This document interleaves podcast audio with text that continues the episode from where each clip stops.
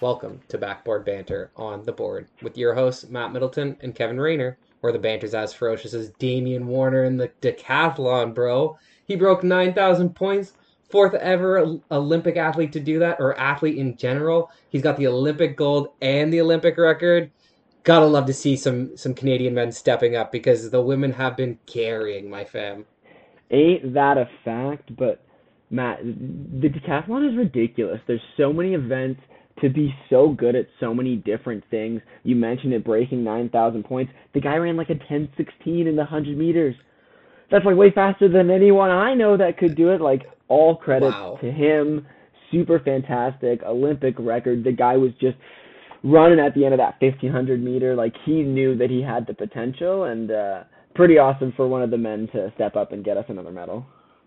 Definitely nice to see. It's it's awesome to see someone at the the top of uh, one of the most grueling sports in in all of the Olympics. I mean, you you said it, ten different events. He's got to do you know jumping events, running events, uh, strength events with the with shot put and javelin. Like, it's awesome to see that he dominated the field from start to finish. He was the number one after the first event, and it stayed that way all the way until the tenth. Um, do you want to shout out uh, that Lepage, uh, what Pierre? Pierre, I I so. think Pierre Yeah, Lepage. so.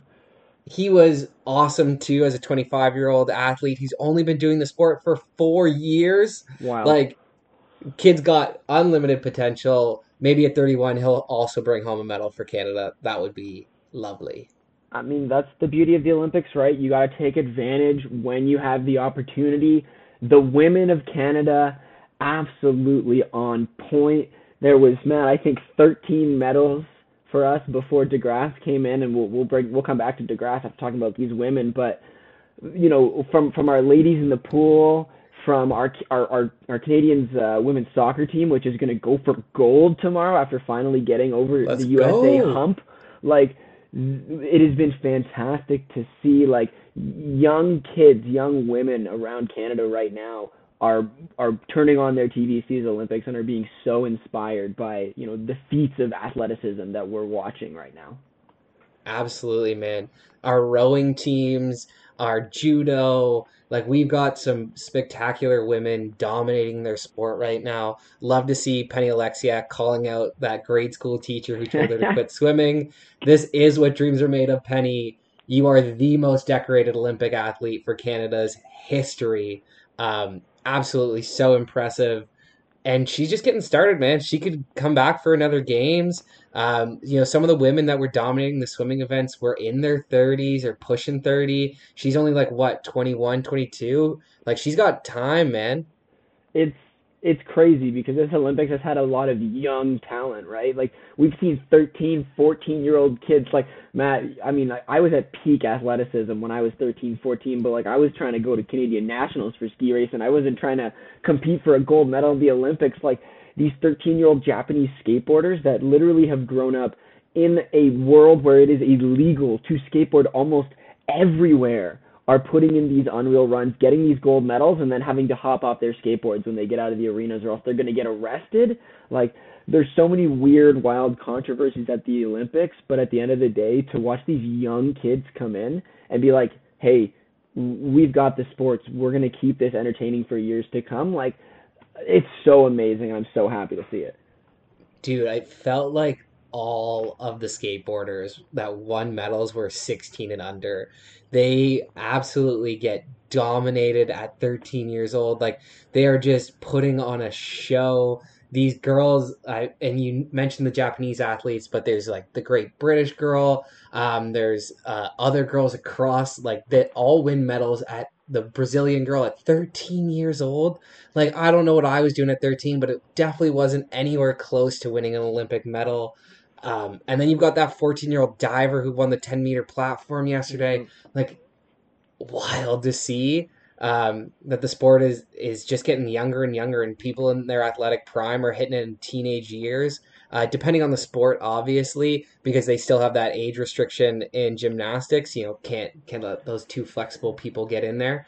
But uh, really happy for Simone Biles, who got the bronze on the beam. Nice to see her come back from having what they call the twisties, which is apparently you can't recognize the floor and the ceiling. So good, good for her to overcome She that.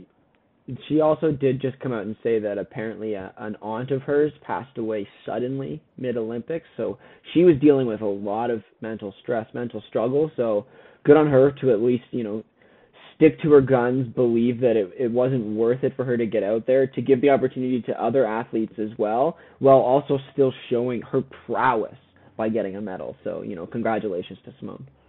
Yeah, she's absolutely phenomenal.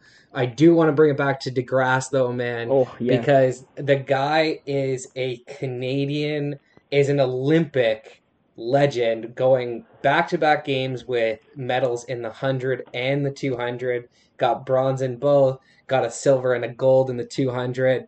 I don't know, man. I think the 200 is more impressive because you got to maintain that speed for longer. Like if he didn't mess up his start in the 100, we might have both golds. So DeGrasse is the only um, sprinter at this Olympics who competed in both. Obviously, we saw him at the end of Usain Bolt's unquestionable goat tier Reign. um, reign over these sports, right? But yeah, DeGrasse arguably had the worst start in the 100 meter and still pulled off the third. He was so strong in the 200, Matt. We were talking about it earlier. I agree with you because the way you have to combine running on the curve, the way you have to be able to get up to speed through there and then get to full speed and then bolt down the end, like the guy is so talented. He so deserved that gold in the 200. And I can't believe he squeaked the Canadians men team in the 4x100 relay. Like, I mean, we didn't botch up the baton ba- pass as hard as the USA did because they're not even making it to the finals. But we were in fifth place, Matt. Fifth place, I want to say, before DeGrasse comes out in that final stretch. And I thought he was going to catch the Chinese guy. The fact that they tied going over, like, absolute legend of running right now. Man, you're 100% right that he's a legend because even in that 200 meter final where he wins the gold, there's about 20, 30 meters left where he's neck and neck with those USA athletes and he just pulls it out at the end. Oh my God, it was spectacular to watch. It's giving me goosebumps just thinking about it. Uh, so proud to see finally some Canadian men winning some medals, uh, trying to keep up with our, our women counterpart because they have been absolutely crushing it, like we mentioned. But I think that's basically it for me for the Olympics, Kevin. What about you? I mean, besides the fact that I didn't mention that sport climbing has debuted at this year's Olympics, and it's been happening at like 2, 3 a.m., and I've been so sad because I've been like trying to get up for certain things. As a climber, as somebody who loves the sport, it's amazing to see these athletes who have trained on rock, who have trained on sport walls, who have trained on all of these different places, finally get a chance to fight for their Olympic debuts. I'm pretty sure the finals of bouldering are happening like as we speak. Uh, and and it's incredible. I love that the Olympic Committee is willing to take a chance on all of these new sports, and that's that's what I really appreciate because you see all these young athletes, you see all of these young people who are tuning into these sports that they care about because it's their thing, it's their sport, right? And the Olympics are supposed to be a collection, a combination of the greatest athletes, the greatest love of sport coming together to be seen at the highest peak, and to be able to see all these new sports, to get the young generations involved I love to see it personally. Dude, I think um, you've got to embrace change. It's something that life's taught me. It's it's embracing change, and uh, you know, new isn't always better, but it does bring some some added elements. And I think you're 100% right. It's definitely getting the younger generation more involved with the more extreme sports like skateboarding. Um, you know, surfing is in the Olympics this year for the first time, so you got to love all of that. Um, yeah, it's it's wonderful to see, my friend. Now, obviously, we didn't talk about basketball at the Olympics, but we'll we'll roll back that because I know Matt was sad that we didn't get to talk enough hockey last week. There's so many interesting things going on. Teams flying around, swords being stabbed in backs. Matt, it's all you. Well, man, we talked a little bit about hockey last week, so I'm not going to rehash a lot of what we what we discussed. Um, you know, free agent frenzy had just started, and that's really what the NHL is: is that first day, big signings, money's being spent like out crazy, and then really after day one, it just goes downhill. It's not like the NBA where you've got that that long drawn out suspense and multiple days of, of sign and trades and, and free agency frenzy, which we'll we'll discuss a little bit later. I did like to see that Marc Andre Fleury is is going to play for Chicago. I think that was a really smart decision on his part because with the fact that they've got Seth Jones now coming to that team, um, they let Duncan Keith go, who, yes, he's a big name, but he's probably towards the latter end of his career. I mean, he's 38 years old. He's not the player he once was, and replacing him with a guy like Seth Jones is probably the right idea. They're getting Jonathan Toews back from injury. He had um he had I forget what they called it, but it's just where his body would shut down with with anything Yeah. to do with stress. I And remember so- reading about it. Yeah, so it's glad to hear that uh, that he's coming back, that he's fully healthy, and that he's recovered from that. They've already got um, Patrick Kane, so they're going to be a pretty pretty underrated team, I think, um, and they'll they'll probably make some noise. And if Fleury can, you know, be a Vezina Vezina candidate and and show out in the playoffs, they get to the Stanley Cup final. It wouldn't surprise me, man. I mean, I would love another redemption arc for Fleury with the way that his career has kind of been thrown off the rails recently while still showing how, you know, fantastic of a player he is. So, you know, if they could all come back, if if Chicago could figure it out, would be pretty exciting. Dude, Fleury's career is wild. He was the first overall draft pick in his draft year, and then he goes on to win uh, to two Stanley Cup Finals before the age of like 25. Um, and then he wins back to back Stanley Cup Finals, but gets replaced by a guy and shipped out of town. He then goes to that brand new franchise, takes them to the Stanley Cup Final in their first year of existence, wins the Vezina Trophy, doesn't get doesn't gets replaced again by Robin Lehner, and now he's moved for like a prospect that nobody knows. Like he is a D level prospect that got traded for the Vezina Wow. Trophy winner. And you know what, man? If he went out with a, a Stanley Cup in Chicago and Patrick Kane and Jonathan Toews went down as like the greatest players to win Stanley Cups of this generation, like of the last 10 years, I wouldn't be too mad. I think it's a it's a pretty fitting story. Um, it's definitely something that I'm going to keep my eye on for next year. Um, and speaking of a Kane, man, we got to talk about Evander Kane in the NHL. His wife has accused him of betting on his own games. I won't comment on the personal stuff because that stuff's pretty bad as well. Um, is this just an ex-wife taking shots at him, or I, or is there some validity here, man? I mean, the guy did file for bankruptcy last year. It, it's hard, right? You were mentioning the guy's followed by controversy, but something something's got to be going on. You don't have a whole locker room, you know, kind of turn against you. And at, the end of the day, this is a team sport, right? Like the boys have to come together to try to lift that trophy at the end of this season. So, as much as I want to believe in, in the goodness of humanity and that it could just be him getting spurred, at the end of the day, the whole locker room situation, that's what gets me the most worried. Yeah, the fact that nobody wants him back on that team, the fact that he's going to be paid, I think it's like a $12 million signing bonus or Oof. something. He has a $7 million a year cap hit um, for the next like three or four years. He was he's a fantastic player. He's just done some some bad things with his money. He's not invested it wisely, and uh, I guess he's run with the wrong crowd.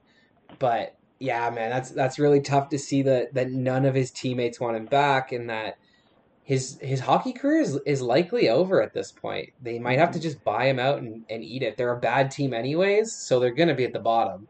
Guy probably just owes his entire teammates just like poker debts. Like he just he's probably just like millions of dollars to his teammates in poker debts at this point. So they're just like, get him out of here. We're tired of him being part of our Friday night poker nights. He just shows up. We don't even invite him anymore. Like anything is possible, right, Matt?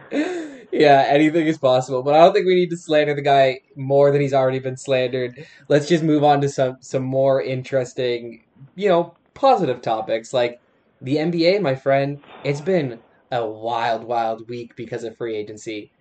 Glad we have it. I don't even know where to begin, right, Matt? Like we could do winners and losers, but like I feel like there's too many winners and also like too many losers. We talked about I guess the Westbrook trade last week because that was like the big start of it. But hasn't Mhm. it expanded, Matt? Isn't it like a huge, massive deal now? Like there's a five-team deal with Spencer Dinwiddie. Like there's been a lot of movement in the first couple of days of free agency. So much movement has been happening, man. The NBA is just crazy when it comes to player movement and reshaping rosters. I, I think it's because it's built such around such a small core, right? Mm-hmm. In the NHL, you need like six or seven guys to be a core. That's most of an NBA roster in the playoffs. That's that's who you're playing, right? You only need really two, three players as a core in the NBA. You need like like LeBron, AD, Westbrook, yeah. and then they yeah. they fill out around, man. I think they've been doing some some pretty crazy things. The Lakers have. Is it desperation? I don't it's, know. It's a fun place. Like I I, I kind of love looking at this Lakers squad because we talked about their shooting needs, right? How they were having shooting struggles. Carmelo Anthony has redesigned himself as a shooter in the modern age, and getting to come and play with this team on the minimum is kind of insane for him, but will be super cool. I love that they brought Dwight Howard back. I thought he worked great in this rotation. Trevor Ariza can shoot. They brought Malik Monk in. I mean, they got Kendrick Nunn. Like, if he can be more of a shooter, come off of play, you know, nine ninth role minutes, Talen Horton Tucker's returning on a three year deal. Like the, the Lakers are weird, Matt, but I, I kind of believe in them. Like I think that they have a good chance. Like Westbrook solves their ball handling issues because Westbrook has never. I mean, I guess he has had teammates like this. He's played with Harden, you know, at, at this point, but LeBron, AD, Westbrook, Carmelo, Dwight. You know, like I was sad they let Caruso walk, but they made some great decisions. Kevin, I think one of the the biggest misses that you mentioned there because you mentioned a lot of guys and, and they did add a lot right? Like i agree with with dwight howard. He worked so well in that championship run. I was really surprised they didn't bring him back last year so glad to see him there. I think kendrick nunn is going to work perfectly in that system um, coming off the bench they definitely solved their ball handling issue with Russell Westbrook. It also alleviates LeBron James from having to play every game or even you know fully in, into games. Like he'll only have to play around 30 minutes for them to win. Uh, Westbrook is going to give them triple doubles. He's going to give them you know extra leadership and, and extra scoring off off uh, off that position. But man, Wayne Ellington. Uh, I yeah. know this is sneaky underrated shooter.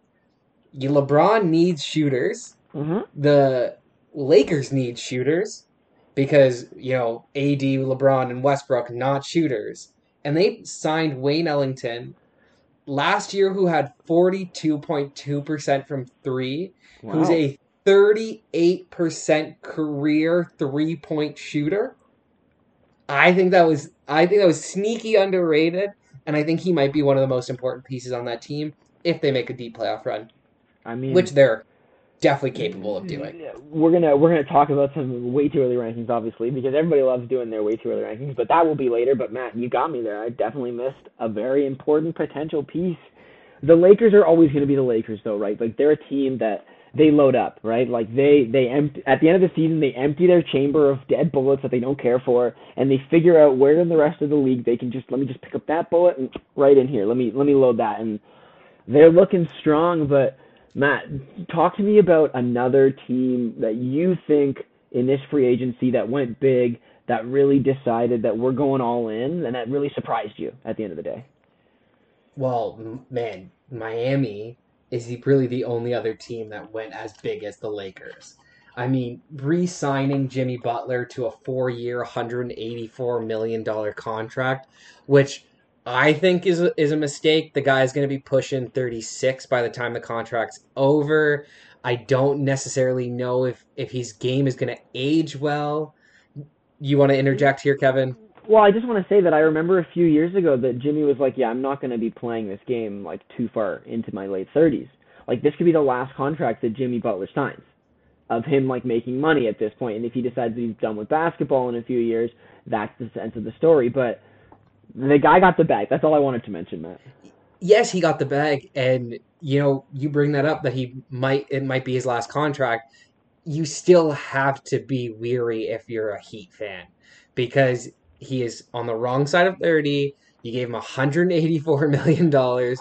That is over 40 million dollars a season to play basketball as your primary weapon, because I, I mean, you gave thirty million dollars to a what thirty five year old Kyle Lowry. Yeah. Like, I don't know if what they did is actually going to help them move the needle. I like the Markieff Morris signing. I think he was a, a good piece for the Lakers the past couple years. I think the Dewayne Dedmon signing's good. I like him as a player. Keeping Victor Oladipo and PJ Tucker, all good. It's just I don't think Kyle, Bam, and Butler really elevate them into a championship category. You've got the Bucks, you've got the Nets. I still rank Philly over top of them. Um, people might argue Chicago, rough. I just, to me, I love Kyle Lowry. It's just he doesn't. He's not the same player that he was. His game, it's aged well for somebody who's not super athletic, who's six feet tall, and who puts his body on the line. So that's the only thing that that makes me nervous. He missed a lot of time last year with injury, so is he going to miss a lot of time this year? And Goran Dragic was good for them in their run to the finals. I think he was one of their, I think the second leading scorer on that team. Yep. So uh, it's an interesting situation because like I was really big on Kyle going to Miami mostly because you know uh, I'm an anti-Philadelphia fan over here. I don't want them to get better and have Kyle, and I think that him and Jimmy because they're such good friends will work together. I'm really excited. I mentioned to you, at Matt, a couple days ago about the Kyle Bam pick and roll because of how dangerous Kyle's spot up shooting. Like he ain't no spot up, he ain't no spot up shooter, but um, like the the way that it will allow Bam to roll to the basket. I love that they picked up PJ Tucker. He's so versatile. He keeps joining all of these teams that just keep somehow ending up in the championships or in the conference finals. So it's like, you know, that's your that's your coin flip card there. The Duncan Robinson extension, hopefully he continues to be a fantastic shooter and can, you know, grow into his own as he gets older. Getting Oladipo on a vet's minimum, kind of insane where Oladipo is. You know what that injury did. Like I'm still, we witnessed that injury live because that was during our, our championship run. I'm pretty sure, right? Like mm-hmm. or or the year before. Like I watched his like bend watching that game, so it's like it's painful to see how far that he has fallen. But I do like this team, Matt. I'm high on the Miami Heat. I love that it's like LeBron's ex teams that are like like LeBron's current team and LeBron's old big like money mending money spending teams that are picking everybody up. But like, Matt, where does Miami get all this money from? Like, I'm trying to figure out, like, looking at the books, how any of this works. Like, are they going to just be like 40, 50 million dollars over the salary cap in a year or two? Like, I have no pay idea. the tax, man. Yeah, they're going to pay the tax. Um, I think with Duncan Robinson, they obviously own his bird rights. Yeah. I think maybe they traded for Jimmy's as well, which allows you to go over the salary cap with those guys. Um, maybe they traded for Kyle's in this. I mean, the deal is kind of still being finalized out there. We're apparently getting future considerations on a pick plus uh, Dragic and Achiuwa. So I'm pretty pumped about Precious. I wanted him in the last draft. Yeah, you did. So I think he he starts to help kind of fix our our front court center issues. Um, but yeah, man, I don't I don't know if if Miami's going to do anything. Um, I still have the Nets, like I said, the Nets and the Bucks over them. Uh, so I think they spent a lot of money. They definitely upgraded their roster. I just don't think it's going to result in a finals appearance. I think that in the next five years, they don't make one finals. I will I will put that out there. Uh, okay, well, I'm going to see them definitely making it to uh, an Eastern Conference Finals, but with the way the East has been stacking up in the past few days, Matt, you, you have almost the right to make that statement because some of these teams have been picking up players. The East is almost the deeper of the two conferences right now. We haven't seen this in a very long time. Like, I, if you're ready to move on from Miami, I'm ready because I want to talk about Chicago. I want to talk about the Knicks. Like even the Hawks have done good things to bring you know their their right guys back, and you know I, I'm kind of glad that we might be doing a little baby tank because I don't know if we would have been as competitive as we could be if we had taken Suggs. But that's also another conversation for another time. Matt, I have to start with Chicago. Our boy Demar, Debo getting paid getting the money he deserves. I know nobody watches San Antonio games right now because they've been out of the playoffs, and unless you're a San Antonio fan, I'm sorry, San Antonio, nobody's watching your games. But DeMar has redefined himself. He is passing at a at a level he has never had before in his career, and you know, for Chicago to go out and prove to LaVine that they're willing to spend the money, fantastic. Yeah, and you're right about DeMar's increased playmaking ability, man. He was, I think, 11th in the entire NBA in terms of assists per game last year. He's put up um, seven or so assists, man.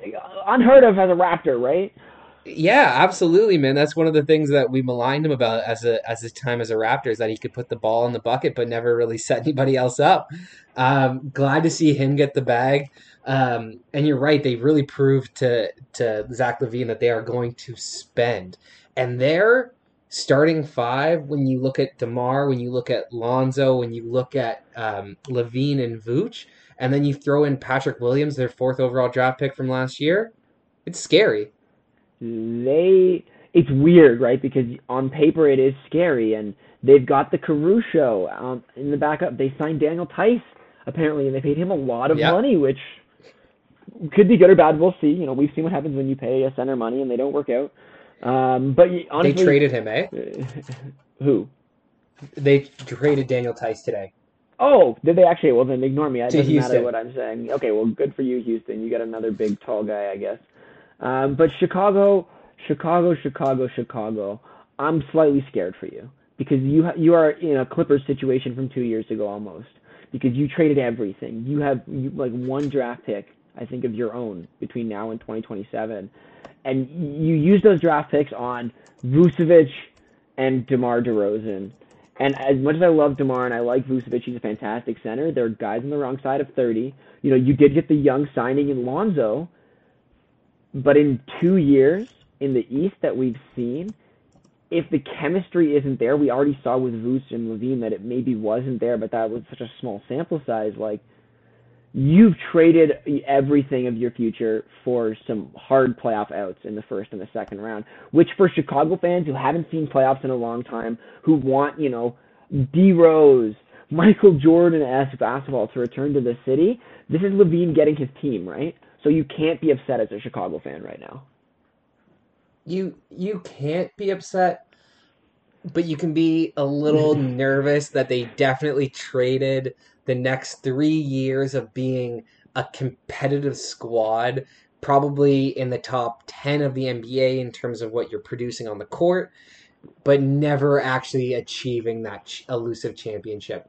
But I mean, for a franchise that hasn't been to the playoffs in a while, that's been struggling, it's nice to have that, right? Like, it's nice to get into the playoffs. It's nice to make some noise. I know as a Raptor fan, even when we just had the DeMar and Kyle era, losing was tough and getting swept by those LeBron teams sucked, but it was always nice to be like, at least we're going to do well in the season and we're going to make the playoffs. We always knew that with that squad. So it, it's good to see, and Chicago's definitely done that for themselves. I just I don't know if they're going to be able to make that next that that step into the championship caliber rosters.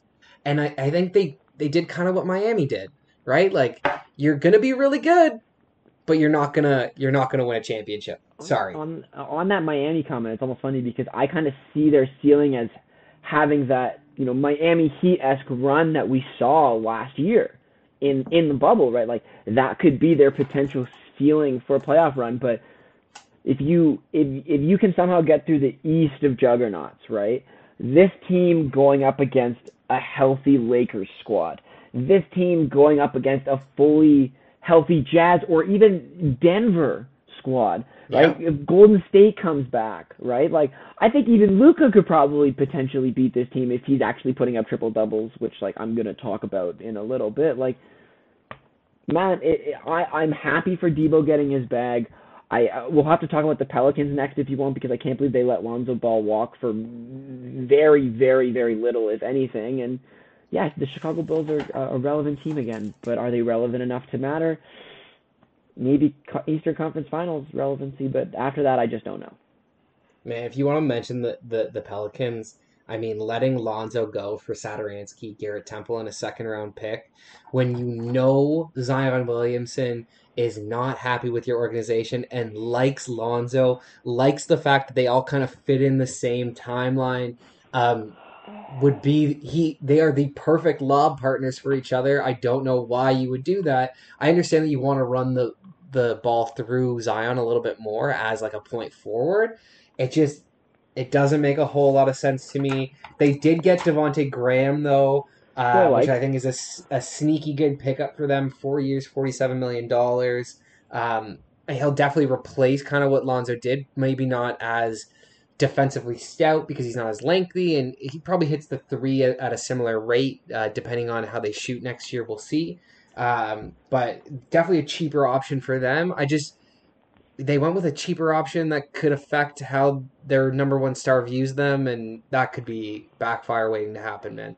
Pelicans are weird. They're a weird organization at this point. Like, I hope JV has a good time there. I hope him and Zion are are having like an amazing Lob City or big boy time, shooting threes, doing whatever they want. But yeah, Pelicans, I just don't know. Like I like Devonte Graham, he's great. He was doing good things in Charlotte. Maybe this gives him an opportunity to come out, be the main ball handler, take over. Love playing with Zion, become a lob threat. Like I don't know. At the end of the day, though, Pelicans, come on, you, you let the AD fiasco happen, and we're watching it again with Zion Williamson. How many times do we have to talk about his dunking? How many times do we have to talk about how Shaq level elite this guy is? Like, he's gonna be a Laker in four years or a Clipper or something stupid at this rate, Matt, and I don't want that for him. Yo, Stephen A. has it his way. He's going to the Knicks, man. Oh, oh okay. Well, let's Stephen talk A. about loving the Knicks. let's talk about the Knicks next because they, I guess, made some moves. You know, Derrick Rose, he's back. Nerlens Noel, he's back. Alec Burks, Taj Gibson. Good. They signed Good. Fournier, who's been lights out in the Olympics. I'm going to talk about him later. The Kemba Walker situation with OKC, like OKC's got to be paying him like he has to drop like 30 million off of that contract minimum. They're paying him so much money because he signed like an 8 million dollar deal. He took the mid-level exception with the Knicks. Obviously, you had to pay Randle, so the Knicks are yeah. um, once again a tough first or second round out, and maybe not even a tough out if they don't come together. Honestly, they were a surprising team last year, right? Nobody thought that Julius Randle was going to take the step that he did. Um, he was a fringe MVP caliber player, which is absolutely wild to say. It disappeared in the playoffs for sure. Yep. Um, everybody knows that he's going left and and that he's going to be bottled up that way, and he can't create his own shot the same way that a guy like Kemba can.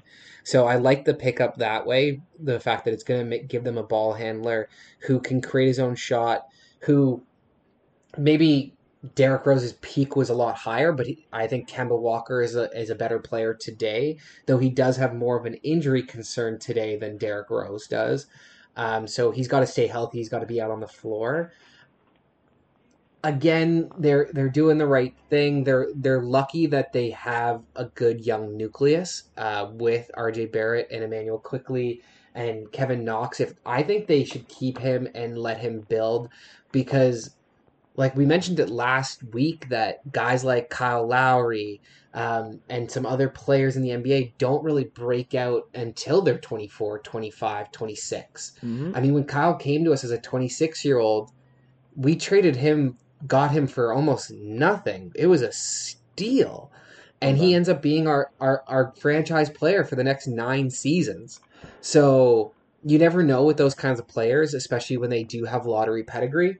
Um, I like what they're doing. I think it, it helps them in the immediate future, and then we'll see what it does to their long term future. Because when you make yourself competitive, when you make yourself, you know, a top 20 pick as opposed to a top 10 pick, it's hard to keep building towards that future, especially in the NBA. So I like what they did, but we'll see where it kind of leads them in the next few years. Because at the end of the day, Julius Randle, Derrick Rose, Evan Fournier, and Kemba Walker, they're not getting you to a championship. It's, it's a lot of good. It's a lot of good guys, right? Like, hopefully this means we'll get to see playoff basketball in the Garden. I think having Rose and Walker allow you to have two guys that can hopefully play 20 good, solid minutes for you. And if Quickley can develop, he can come in and start taking over those minutes. Kemba's going to have a good rehabilitation situation, right? And you know, he wanted out of OKC. Like he didn't want to play in OKC at that point. Uh, I'm pretty sure that Presti didn't get a pick back for Kemba. So come on, Like step your game up, Presti. Like this is disappointing. This isn't what we want as fans. Like you're supposed to get picks for everything. But yeah, it's the Knicks, man. It's the Knicks. Like if they surprise again this year, cool. I have them in the play-in tournament, but time will tell for this team. Yeah, I definitely have them kind of on the fringe of the playoffs here. Um, they might be a little bit better depending on if the cohesion goes well. They're definitely well coached with Tom Thibodeau, but yeah, man, Kemba Walker is not going to move the needle. He didn't move it in Boston. They had just gone to an Eastern Conference Finals, and if anything, he made that team worse. Um, Kyrie made them worse. Like it's it's interesting to see that um, kind of happen to, to Kemba, and, and hopefully he can rehabilitate his value in New York because definitely not a type of player that that would you would you would think would be bought out. Like he also has some pretty great moments at Madison Square Garden from his days at UConn, leading that team to a national championship. So it's good for him. I, I'm sure he's gonna love it. Um, so that's really nice, but I, I again I don't see them being a championship level roster. Just like I don't necessarily think Golden State's going to win a championship with Steph Curry signing that max deal. Like yes, he's the only player in NBA history to sign two two hundred million dollar contracts, but Crazy. I mean LeBron could have done it if he had ever gone for actual term. You know, he does the one and of ones. signing the short deals and making as much money as he can, bit by bit by bit by bit. Yeah, exactly. Yeah. I, I don't know, man. I think we could probably roll into our early rankings, and we can mention a couple other big contracts and signings um, as we Definitely. talk about them. Um, you know, you mentioned Golden State, so we may as well start in the West. I think it's the East is a little bit more concrete because of how deep it is and the way you can kind of build the tiers a little bit smaller. But in the West, my top four, the top four teams that I can see, for me at least, you know, remember there are injuries that we will mention as we get down there, are the Suns, the Jazz, Golden State, and the Lakers. As long as it all comes together for the Lakers, as long as Golden State can be healthy and Clay comes back strong, if the Jazz can continue their run, obviously they've re-signed, you know, Conley, so they're ready to keep going and building on what they've been doing. And the Suns brought Chris Paul back. Like they're still young minus Chris Paul. So that would be my top four. Those are the teams that I still think can be dominant and can show themselves if it all comes together for them. Yeah, I, I think Denver might also be kind of pushing right up into that that tier as well. Um, and I agree with you that that's kind of where the West gets um, tricky is because there's no clear cut favorite. You have a bunch of deep squads. We've been talking about the East maybe being a deeper division. I mean, not necessarily at the top in terms of what the West provides. Like Utah, like you mentioned, uh, was the number one team in the NBA this year. They added Rudy Gay, they kept Mike Conley, and they added Hassan Whiteside. I think all good pickups. The Lakers, we already talked about what they did. They've got LeBron, AD, Brody. That's going to be enough for them. Uh, the Suns, I love the CP3 signing. I thought he was going to leave them, but thankfully he stayed because he's going to, you know, mentor that core again. They went to the finals this year. They've got to be a top four team. Cameron Payne is back on a three-year deal, and he was immensely important. You mentioned earlier, Matt, they're bringing JaVale McGee in, and like, I still think Yep. that you know we looked at how Ayton got kind of um, you know abused ever since ever since what's his name went down in the finals when they were missing up their backup center. Saric. Yeah, Saric, right? So I still think that if Saric doesn't go down, it's I I still think the the Bucks pull through because Giannis is absolutely unreal. But uh, important signing for the Suns to stay relevant. Yeah, absolutely. And and thank you for bringing up JaVale McGee, man, because he definitely gives them a better backup center option uh, than Kaminsky was. Um, adds to that rotation. I think GS is is there too. Uh, They're going to get Clay back, but we haven't seen him play basketball in two full years now, which is pretty wild. Yeah. Um, they've still got Andrew Wiggins, Aaron, um, Wiseman. They they're getting Curry at an MVP level. We'll see if he can continue that that crazy stretch run. I think they need to move off of Draymond Green. Um, that's just my personal opinion. they they also took um, Moses Moody and I can't remember their other pick in the draft early. Yeah, they took two long term prospects. So either they realize they're not long term prospects or they're great trade assets to somebody who has a disgruntled veteran at the trade deadline that lets them push over the edge, right? Yeah. To to flip Yeah, it again to talk about Denver, right? I don't know when Jamal Murray's coming back off his injury. It's the same reason why I have the Clippers all the way down in the player in the play-in tournament because Kawhi is potentially gone for another eight months, right? Like injuries are going to affect it at the end of the day. Mur- Murray's going to come back sometime mid-season though, so I still think the Joker and and Michael Porter Jr. and what they have surrounding them will, will be enough to kind of keep them in that five range, five to four, and then when they get Murray back, they might be able to push up a little bit higher. Um, but I, I agree with you about the Clippers, man. I mean, we were making the rankings, and you had to remind me that you know Kawhi's not playing again for the whole season. It's crazy to think the guy opted out is not going to play basketball, going to get paid $36 million to rehab an injury, and then sign like a supermax contract with somebody. Um, pretty, pretty impressive stuff for him and being able to do that and, and work that out. But I think they, they kind of fall into the, the Dallas, the Portland, the Pelicans, the Memphis kind of range. Um, I think Portland, depending on if they keep Damian Lillard, they might not even be in that range. So it kind of gets it kind of gets a little bit less frightening down at the the six seven eight Yeah. whereas in like you chicago the celtics the knicks the charlotte hornets like all are in the six seven eight range for the east like i think they would all be better teams than than Yep. these western conference teams but yeah man definitely at the top i think I don't think the Lakers are going to be a top regular season team, but they're definitely going to be the favorites coming out again, can- like they were this year.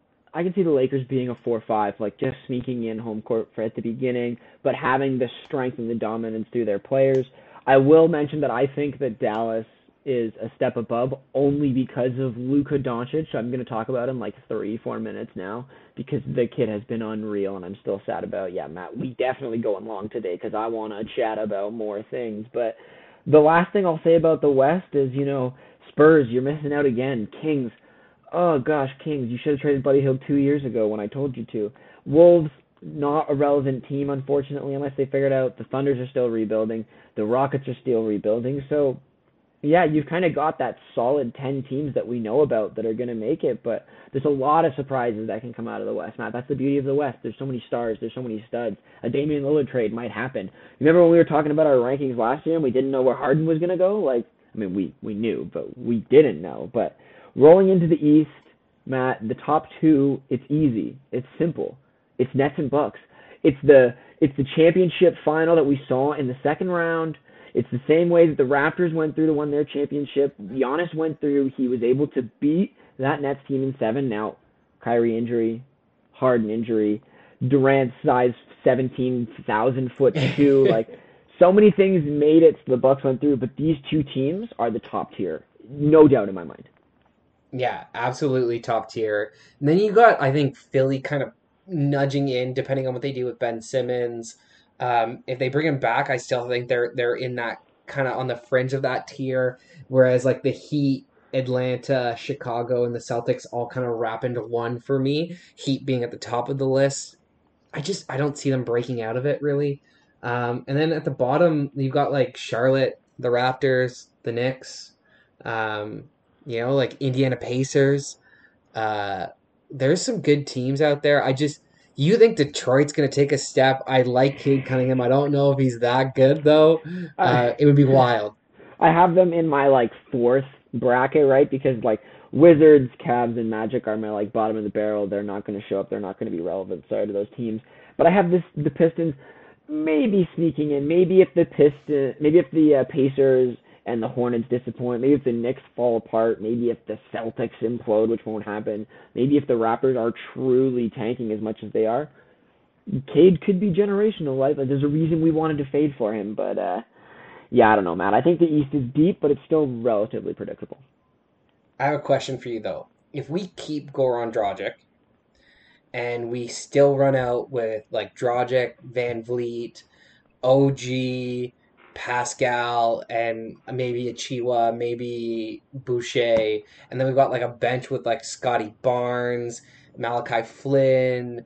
Um, who else uh, on our team that I, that I forgot to mention here? I'm pretty sure you. Well, got Achiuwa well, Boucher would be one of the boy other guys. Yuta. Don't forget about Oh, Yuta Yuta himself.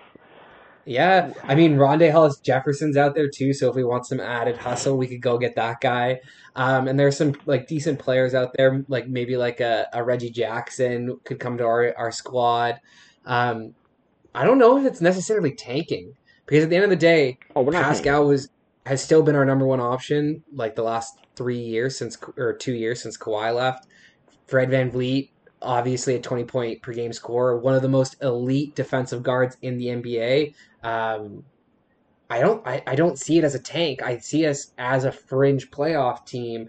Just we don't have necessarily the established stars or the big names uh, or all stars that these other teams have. But I don't know if that's necessarily the worst thing because the NBA is definitely in a position of transition.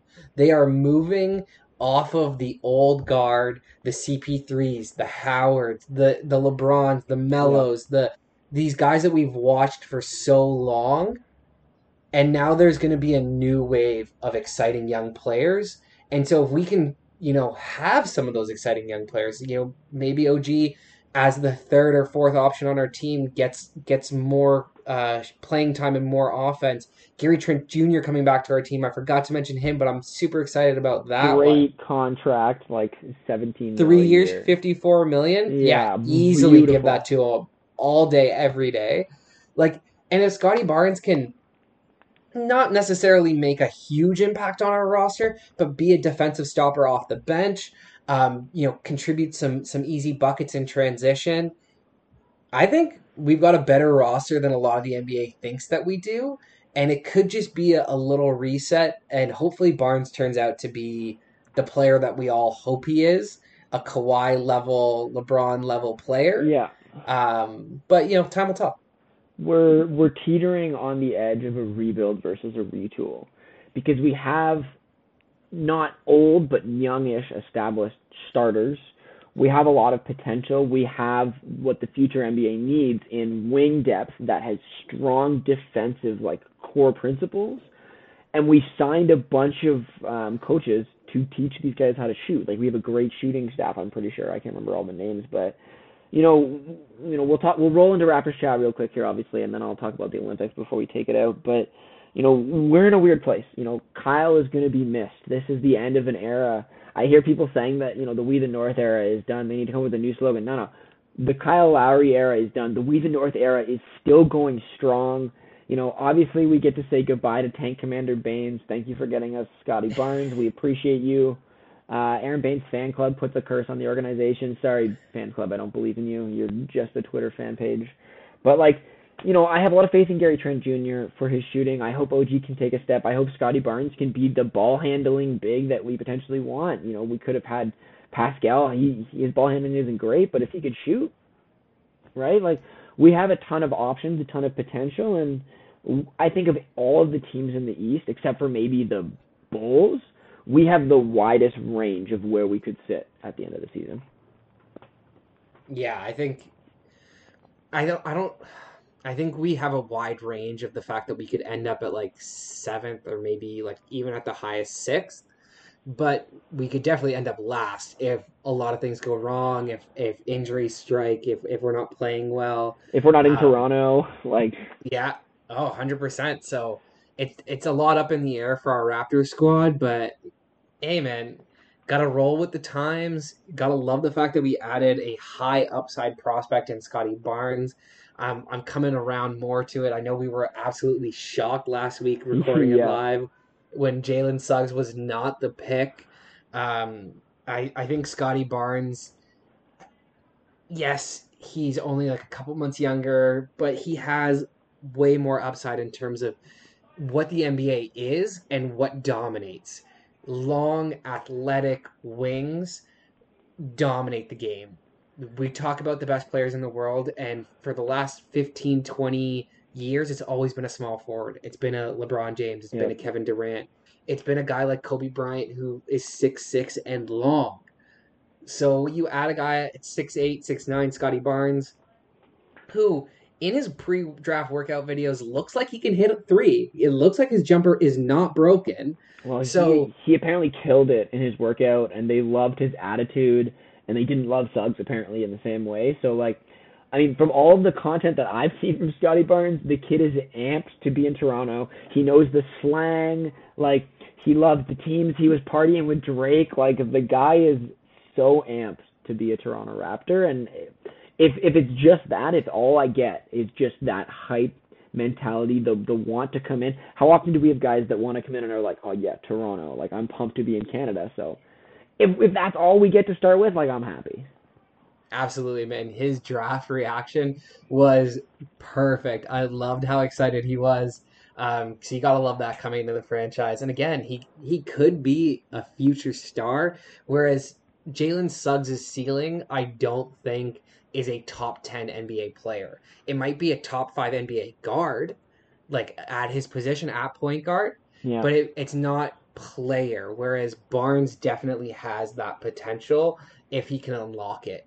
I'm, when people people drafted Yanni, they did not see a, a, future top three player, but he unlocked it. So we just gotta hope that Scottie Barnes mm-hmm. does it as well, because I like it, man. I like having Siakam, OG, and Barnes as our three forwards. Like that is really great company to have in terms of what they all provide and, and, the potential. I still think we'll probably flip Siakam for some some guard assets, but hey, that's just me. Um, we'll see what Masai does and Bobby Webster does, but I'm pretty excited about it.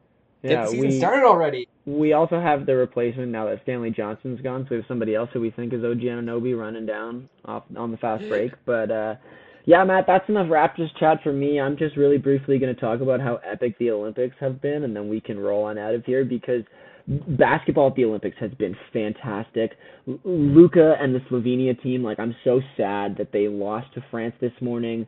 Batum, amazing block. Luka had some type of hand injury. You know, he smacked some plexiglass in the middle of that game. The guy put up the first triple double in Olympic basketball since I think LeBron James did it in 2012. Like, it's super exciting. I love that the Australia team, my boy Matisse Thybulle is going to have to fight for a medal. I'm sad that it's going to be them versus Slovenia because the U.S. came out swinging last night.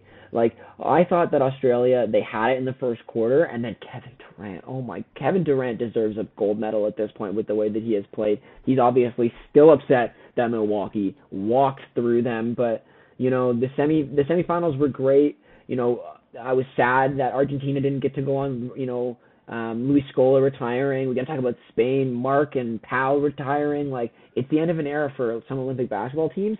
But Luka and Slovenia, man, I hope they pull out that bronze medal win because Matt, we're gonna talk about it for a while, but he's a Hall of Famer almost potentially already with what he has done. The fact that he put up 18 assists last night, this morning, like, oh, it's crazy, Matt. I could talk about it for days, but you know, France USA tomorrow. I'm excited for it. I hope the USA wins. I hope Kevin Durant puts up like 60. But Matt, that's it for me on the Olympic basketball. Hey man, the Olympic basketball has been fabulous, as you've been saying. I like that there have been upsets against the United States, but they've actually come back though to get to the gold medal game. And Luka, man, Slovenia is going to be a nightmare for teams for the foreseeable future. This was the first time he's lost in international competition with Slovenia take that in. That is wild. 17 and 1. And Matt, the fact that he put up a triple double in a do or die game to get to the Olympics and qualifiers, and he puts what, one up. up hand? And now he's doing like I'm I'm so pumped. You know, like I I wanted Australia and Slovenia in the finals. I wanted that, but you mentioned it. You know, the U.S. has lost one game, and that was to France, and now they're going to have redemption in the finals for an opportunity to come back. Their chemistry is coming together.